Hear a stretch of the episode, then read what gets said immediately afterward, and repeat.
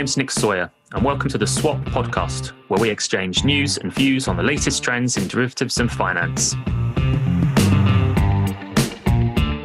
Recent events across the globe have served as a stark reminder of the impact of climate change, from droughts in the UK and China to wildfires in Europe and Canada to deadly floods in South Korea and the US.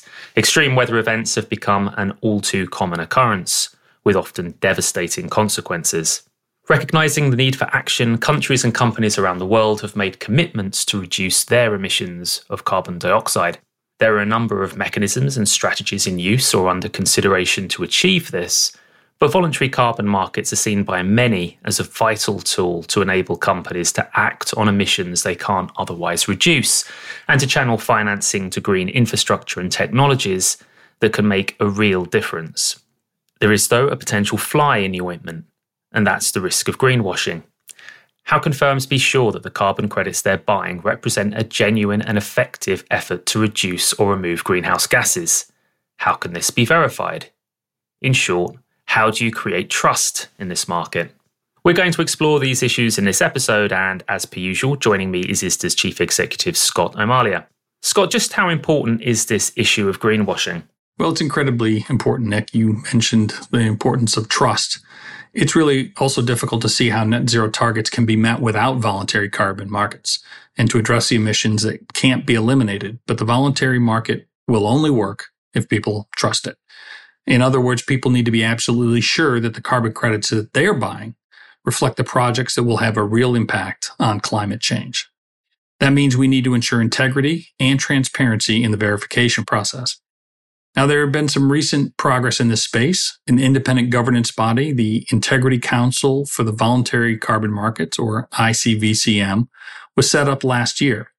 It recently published a set of core carbon principles and an accompanying assessment framework for consultation, with the aim of establishing a consistent global benchmark for high integrity carbon credits. The ultimate goal, of course, is to build trust and confidence necessary for this market to succeed. Which brings us neatly to the topic of this episode. Our guest today is Annette Nazareth. Annette is chair of the ICVCM and was formerly operating lead of the Task Force on Scaling Voluntary Carbon Markets, a group established in 2020 by Mark Carney, former governor of the Bank of England. In her professional career, Annette has served at the US Securities and Exchange Commission, both as director of the Division of Trading and Markets and later as a commissioner. She's currently senior counsel at law firm Davis Polk and Wardwell.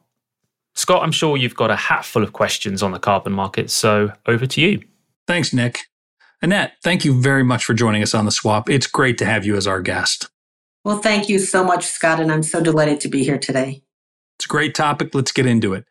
So, as the chair of the ICVCM and formerly the operating lead for its predecessor, the TSVCM, can you start by explaining why voluntary carbon markets are so important to the transition to net zero?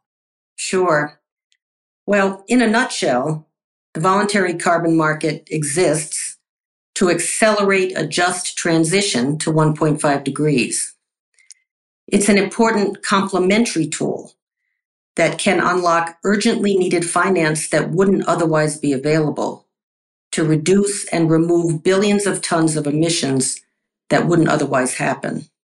As you probably know, the voluntary carbon market also channels finance from developed to developing countries and indigenous peoples and local communities, which, as you know, are referred to as IPLCs. 90% of carbon credits are bought in the global north, while 90% of potential natural climate solutions are located in the global south. Carbon credits can also play an important role in funding low carbon emerging technologies and bringing them to market earlier. But let me be clear all of these efforts have to be built on a foundation of high integrity. Scott, we need to use every tool available to us, working at full speed to address the climate crisis. The window is rapidly closing. Every minute and every ton of carbon matters. And that is why the voluntary carbon market is so important. Fantastic. It's as you point out, you don't get credit for good ideas here. You got to actually build something that will sequester or mitigate carbon. So that's great. The ICVCM recently launched a consultation on its proposed core carbon principles, which are due to be finalized later this year. Let me ask you, what role will these principles and accompanying assessment framework play in the development of credible standards and transparency in this market? Well, we're looking to bring standardization and consistency to the market. The purpose of the core carbon principles, which, as you know, we call our CCPs, and the assessment framework is to provide a credible, rigorous, and easily accessible means of identifying high quality carbon credits that create real, additional, and verifiable climate impact that has high environmental and social integrity. This will build trust it will reduce confusion and fragmentation, and it'll pave the way for the development of spot and futures markets in carbon credits. These markets will be highly liquid, easily scalable, and will help create a transparent price signal, enabling better price risk management. Our work at the Integrity Council is focused on the supply side ensuring that credits conform to high standards around additionality, permanence, robust quantification, etc. And we're also focused on the markets for voluntary carbon credits. So how carbon credits trade. As you probably know, there are other organizations, including VCMI, that are working on standards for how corporates can use these credits as part of their transition. That's a great point because I think initially there was some confusion. You do clearly have that supply side focus. They're kind of making sure that the claims around net zero, around what is carbon neutral, are robust as well, seeking to establish good common standards, which is great. And I think giving everybody some clarity around both sides is vitally important. Now, let's get into the why here. Voluntary carbon markets have been around for more than a decade. What are the problems, though, that you're trying to solve here with your core carbon principles? And how will this help unlock the need for carbon reducing technologies and even nature based solutions as well? Right. Well, a key point to understand about the voluntary carbon markets is that it is, as the name suggests, is voluntary. So it's driven by private sector actors and it's not regulated by governments or financial authorities.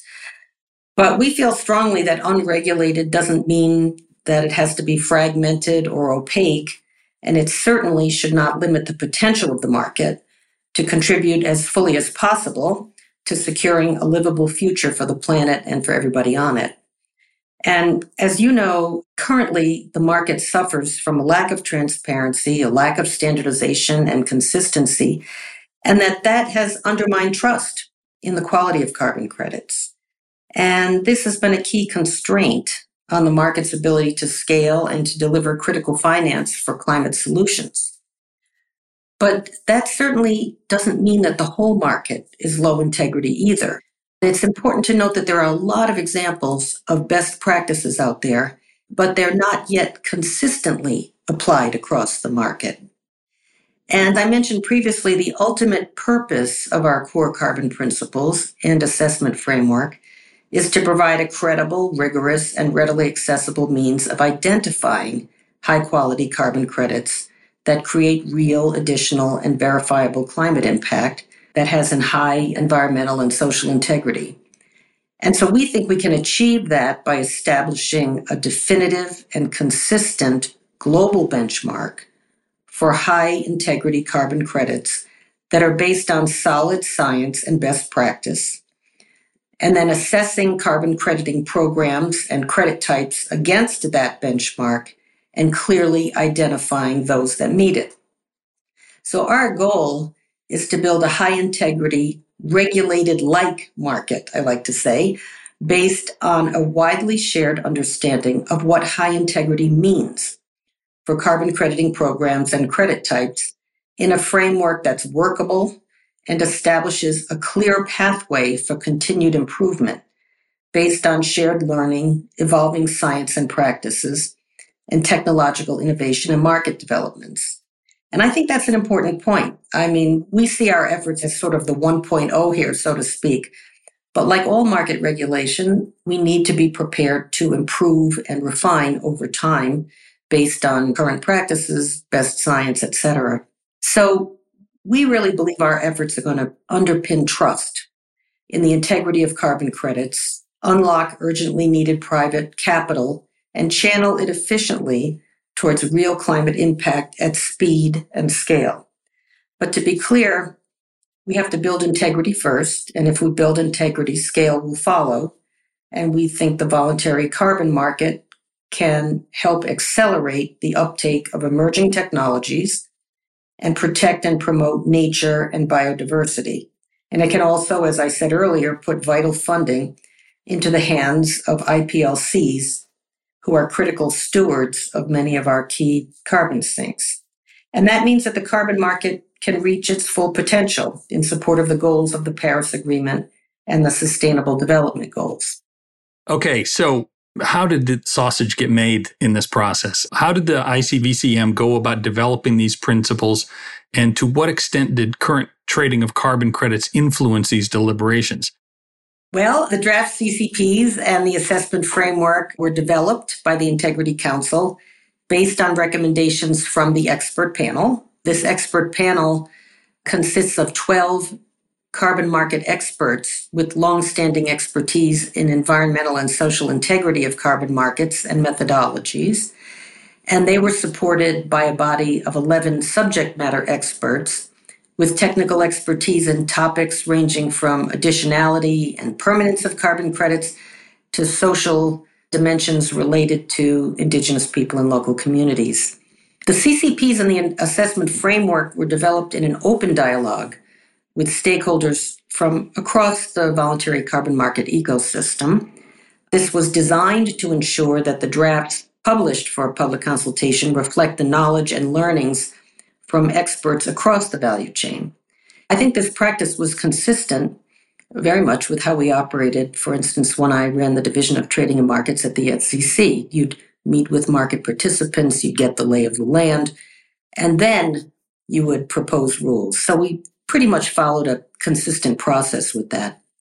The current practices and frameworks have certainly influenced and informed our deliberations, and we're conscious of the need to ensure that the market continues to operate smoothly and generate finance for climate mitigation while also increasing the standards that we see today.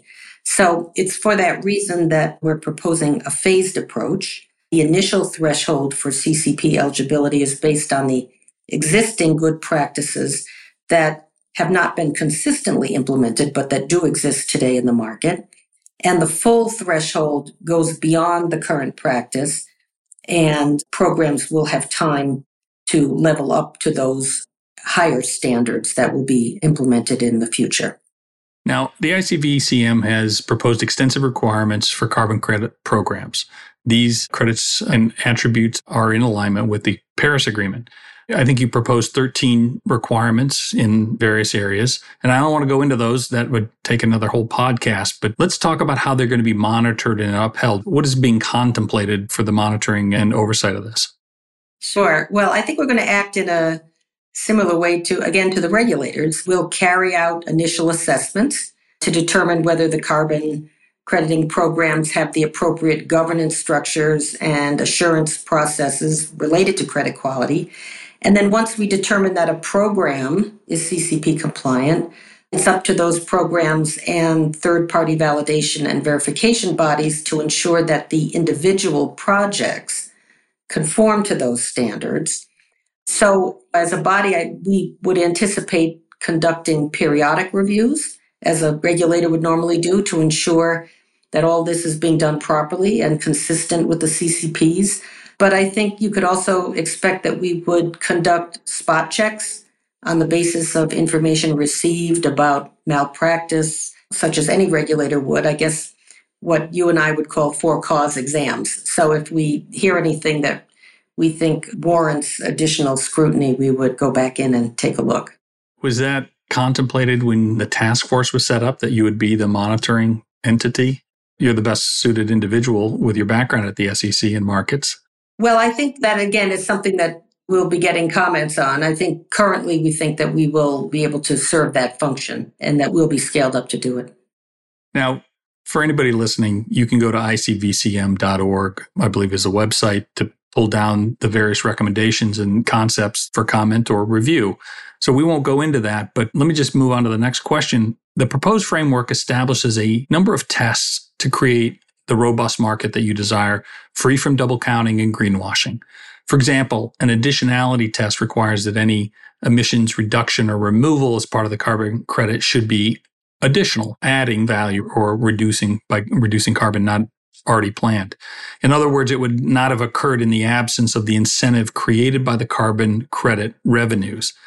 Isn't that test a bit restrictive? It struck me as a bit restrictive if we're trying to boost the investment in innovative technologies that has to rely on this carbon revenue as your differentiator in terms of financial success of the project? Well, I know we say in our consultation that we're open to all comments, but I have to say that additionality is sort of our North Star, Scott, to be sure. It's central to the value add of the voluntary carbon market as a complementary tool to accelerate climate mitigation. So, additionality means essentially what you said that the investment would not have happened without the carbon credit incentive. So, if the investment would have happened anyway through some other means, then we haven't accelerated anything. So, I would say that that's a pretty core principle for us. But if carbon is only trading at $10 a ton or something like that. Is that the differentiator in how they're going to build these projects? I mean, you're talking about hundreds of millions of dollars invested in these projects, billion if you go to direct air capture. The carbon credit at $10 a ton probably is pretty insignificant in the overall scheme of things. I guess that's my concern here. So we'll have to see how the comments come back. And your point's well taken, right? We want to make these projects additive. We want to continue to reduce and eliminate carbon, but we want to make sure that many projects can qualify.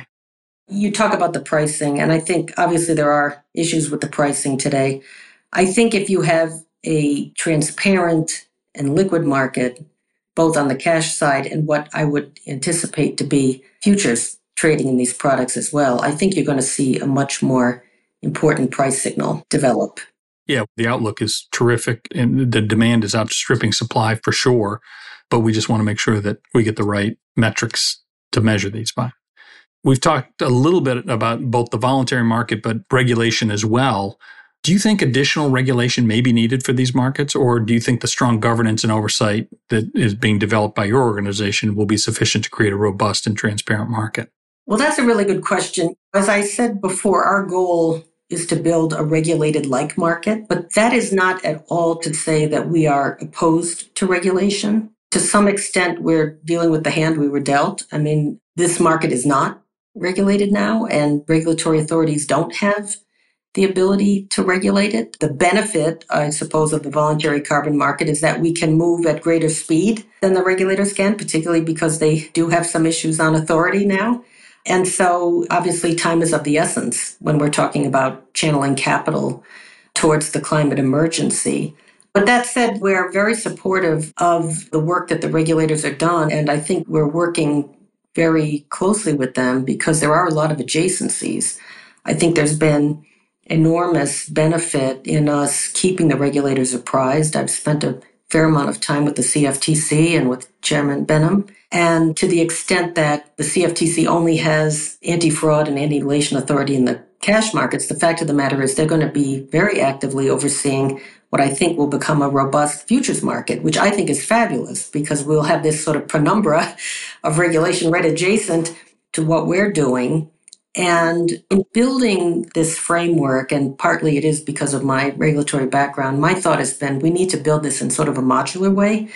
Build it so that what we're doing is really as consistent as possible with what would be what the regulators would have done and that includes things like trade reporting, transparency, and the like. And then, if at any point in time they get the authority that they would like to regulate it, they can have it and they won't have to make a lot of changes. We would just hand it over. So we're not at all opposed to regulation. In fact, I think we are modeling ourselves on the regulatory process as much as possible. And I think that's also good for the market participants because, again, if regulators got the authority, you wouldn't want them to have to make a lot of changes. This should be seamless. And so we're very supportive of the work that's being done by the regulators, but we're in charge now because there's nobody else picking up the mantle. Well, you did mention the CFTC's role, and these are commodities under their regulation. So, as you noted, the cash market, the primary market, they have fraud and manipulation authority. To the extent it's these products are traded on a secondary market as a futures, and there are futures that are being traded and delivered, they would be fully regulated under CFTC authority. Now, your point's well taken. The CFTC may be well buttoned up on this market, but the rest of the world is not. And I think talking to regulators around the world about the legal foundation, making sure that there's good bankruptcy protection for these things, as well as establishing consistent regulatory framework for these products is essential. We know that IOSCO is pretty interested in it as well. So there's a lot of education we need to continue to do on this market, make sure that the legal foundation is robust, good standards, as you pointed out. All good points, Scott. Could I also say, you know, we have kept IOSCO informed as well, and that's been very important. Also, I think because of the opacity in the market today, I'm hoping that the transparency that we bring will not only be helpful to market participants, but to the regulators as well. As you know, anti fraud and anti manipulation authority is exercised, but first you have to find it. you have to find the activity. And so I do think that the transparency, again, as we all know, transparency is the great disinfectant. Hopefully, the transparency here will also encourage better practices because everyone is looking. Well, I think thanks to your efforts and others, the CFTC knows exactly where to look now. They know where the registries are, they know who the registries are. But the good news is, I'm not finding anybody that is opposed to good high standards to make sure that this market flourishes. Now, there is another regulator out there. The SEC has recently proposed regulations on enhanced ESG disclosures for investment advisors and investment companies based on a perceived lack of uniformity and consistency, which is not untrue. Do you think the proposed rules succeeded in preventing misleading marketing practices and helping investors make more informed decisions? And what impact might they have on the carbon market? Well, I'm not sure I'm in a position to comment directly on that rulemaking. I can tell you that we commented on the climate related disclosure rulemaking and obviously looking at it from the Integrity Council's perspective of voluntary carbon markets and the impact on that. I would say the principle that we applied and where we commented related to a disclosure of carbon offsets.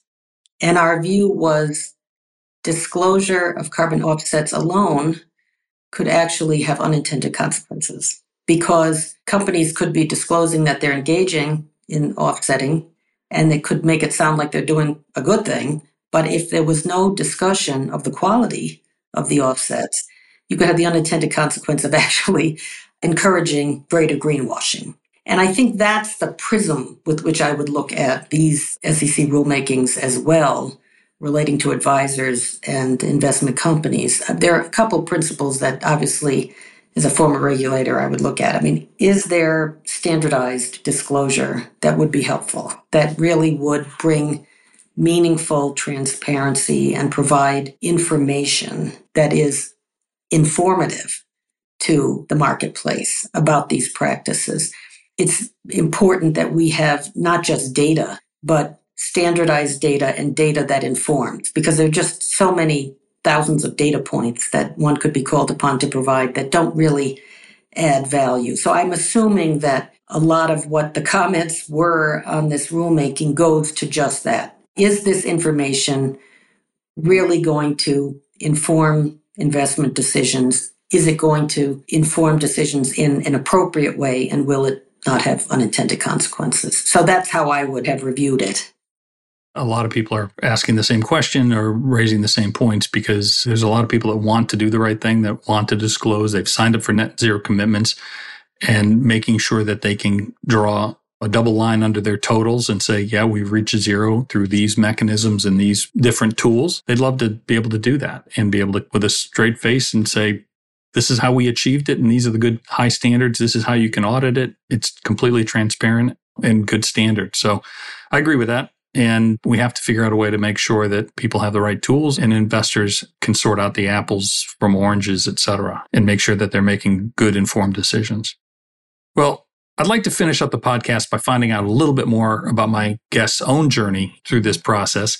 You've led a distinguished career in the world of law and regulation, including a near decade long stint at the SEC, first as staff and then as a commissioner. Leading the ICVCM must be a very different role at a time when tackling climate change couldn't be more urgent. What have you learned along the way, and what advice would you give to a young person starting out now? I must say it's been an incredible privilege to be able to chair the Integrity Council for the Voluntary Carbon Markets. And it's an opportunity that I never would have imagined I would have. As you know, I was operating lead on the predecessor effort, which was the task force on scaling voluntary carbon markets. And my involvement in that came about because I was asked by Mark Carney, who, as you know, was critical in that effort, if I would take on that role. And I have to say, when he asked me to do it, I was winding down my active practice of law at Davis Polk. And so I was happy to have an important activity to look to. But this was one that I never imagined. And I did wonder at first what he was thinking, because if he was looking for someone who was an expert on climate change, he'd sort of come to the wrong place. but what I realized over time was that we had no shortage of people who really understood the history behind this and the climate issues and the UN and the COP procedures and all that. But what we needed to bring to this was all the market principles on how to build a high integrity, liquid, transparent market that mimicked the markets that you and I are familiar with the securities markets, the futures markets, the derivatives markets. And it was wonderful that my experience at the SEC was so relevant. I worked on the implementation of Dodd Frank and all the derivatives rules, soup to nuts on how one regulates a market. Worked on Reg NMS, so, you know, on the uh, modernization of the national market system in the US. I mean, who would have thought that this actually had any applicability beyond that? And what I found was that I've been able to apply those principles to what I like to say is the most important asset class of our time. I mean, this is an existential issue that we have. And the ability and the privilege of applying that background to this effort has just been amazingly gratifying, and I'm really pleased to do it. I guess my message for young people would be be a lifelong learner. I mean, I've never thought at this point in my career I'd be learning about carbon, but it's incredibly exciting. It's been a privilege to find ways to use the skills that I had throughout my career to be able to give back in some way to my community. And ultimately, in a small way, I feel like at this stage in my career, I'm trying to find a way to not only to give back, but to address some of the real challenges we have. And I guess I tell young people have the courage to be optimistic about the future and your ability to have an impact and to potentially leave the world a little better than how you found it. That's great. Best of luck on the consultation. We'll look forward to your final results and the next steps. I hope you're successful. Thank you so much, Scott. And we look forward to uh, ISDA's comments and look forward to continuing the dialogue. Fantastic. Thanks for joining us. Great discussion lots of interesting points covered there, but I'd like to pick up briefly on the legal and regulatory framework. That's clearly another fundamental issue for the development of this market, alongside, obviously, the issue of greenwashing. Can you talk a little bit about ISDA's work here? Of course. Our focus is on making sure that the evolving market has a robust legal and regulatory framework. We believe that strong legal standards are needed to ensure that consistency in the way that carbon credits are defined, and we need to have the clarity around bankruptcy and regulatory treatment in key jurisdictions as well. We've published two white papers on the topic over the past year, and the first one came out in December. It explored the key legal issues related to voluntary carbon credits and recommended steps that should be taken to further develop legal certainty in this product in certain jurisdictions around the globe. As I mentioned earlier, the CFTC has some real clarity that these are defined as commodities, but that's not the case globally. So there's some legal questions that need to be answered there. Now, the second white paper in June zeroed in on some of the specific legal and regulatory issues, specifically in the US, including the oversight of the CFTC. And our paper recommended that CFTC should leverage its expertise in regulating commodity derivatives to ensure its oversight of the voluntary carbon market, particularly looking at fraud manipulation in the primary market and applying its full suite of authorities in the futures market, which it will. A robust legal and regulatory framework is absolutely critical. So we'll continue to work with policymakers and market participants to help achieve this goal as the market develops. Great, terrific. Thanks for that.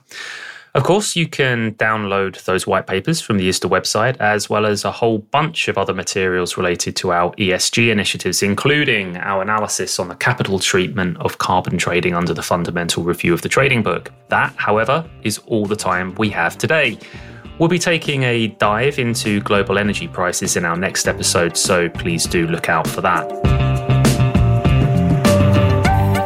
That's it for this episode. Thanks for listening to The Swap. Keep in touch with ISDA via our website, www.isda.org, and our social media channels. See you next time.